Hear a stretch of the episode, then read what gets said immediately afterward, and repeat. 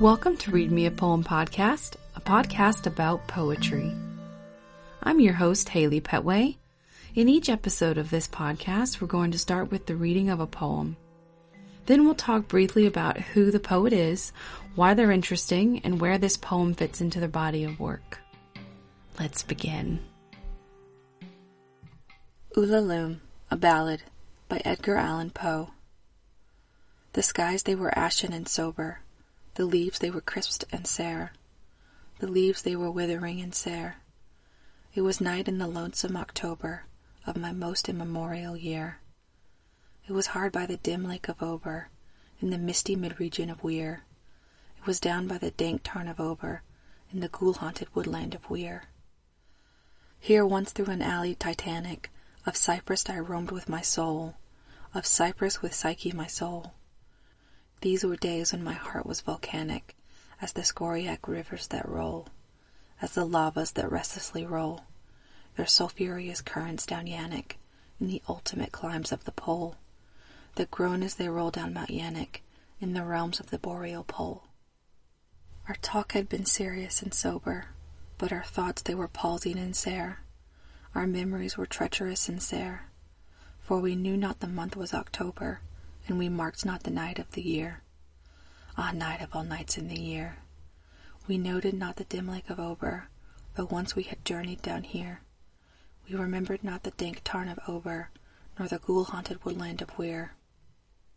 And now as the night was senescent, and the star-dials pointed to morn, as the star-dials hinted of morn, at the end of our path a liquescent, in nebulous lustre was born, out of which a miraculous crescent arose with a duplicate horn, a star's bediamonded crescent, distinct with its duplicate horn. And I said, She is warmer than Dian. She rolls through an ether of sighs. She revels in a region of sighs. She has seen that the tears are not dry on these cheeks where the worm never dies, and has come past the stars of a lion to point us the path to the skies, to the Lethean peace of the skies. Come up in despite of the lion, to shine on us with her bright eyes, come up through the lair of the lion, with love in her luminous eyes. But Psyche, uplifting her finger, said sadly this star I mistrust, her pallor I strangely mistrust. O hasten, O let us not linger, O fly, let us fly, for we must. In terror she spoke, letting sink her wings till they trailed in the dust.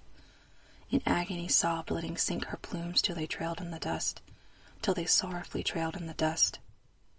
I replied, This is nothing but dreaming. Let us on by this tremulous light. Let us bathe in this crystalline light. Its symbolic splendor is beaming with hope and in beauty tonight. See, it flickers up the sky through the night. Are we safely must trust to its gleaming, and be sure it will lead us aright. We safely may trust to a gleaming that cannot but guide us aright, since it flickers up to heaven through the night. Thus I pacified Psyche and kissed her and tempted her out of her gloom, and conquered her scruples and gloom. And we passed to the end of the vista, but were stopped by the door of a tomb, by the door of a legend tomb. And I said, What is written, sweet sister, on the door of this legend tomb? She replied, Ulalume, Ulalume, tis the vault of thy lost Ulalume. Then my heart it grew ashen and sober, as the leaves that were crisped and sere, as the leaves that were withering and sere and I cried it was surely October, on this very night of last year, that I journeyed, I journeyed down here, that I brought a dread burden down here, on this night of all nights in the year.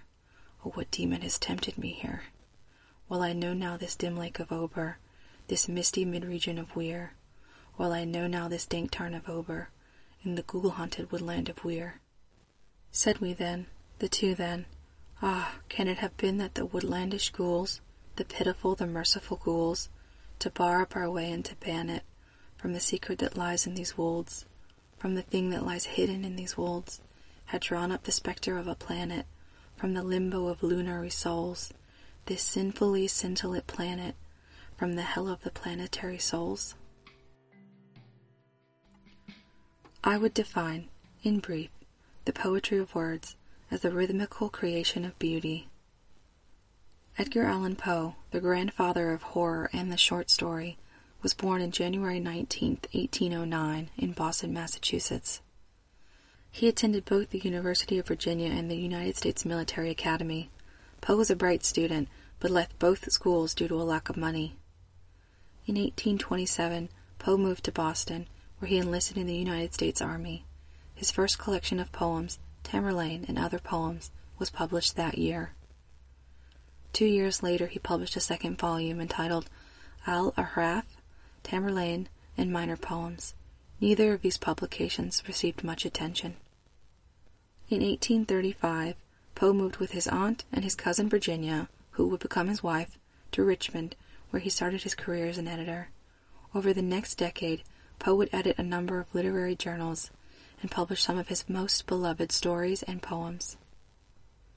After Virginia's death from tuberculosis in 1847, Poe fell deep into depression and alcoholism.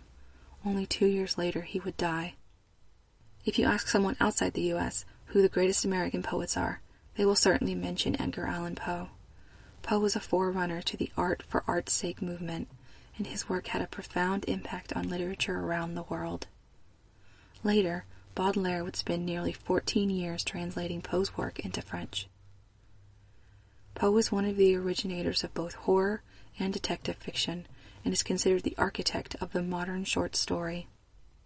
Ulalume, written in 1847, presents a common theme in Poe's work the loss of his beloved due to her death.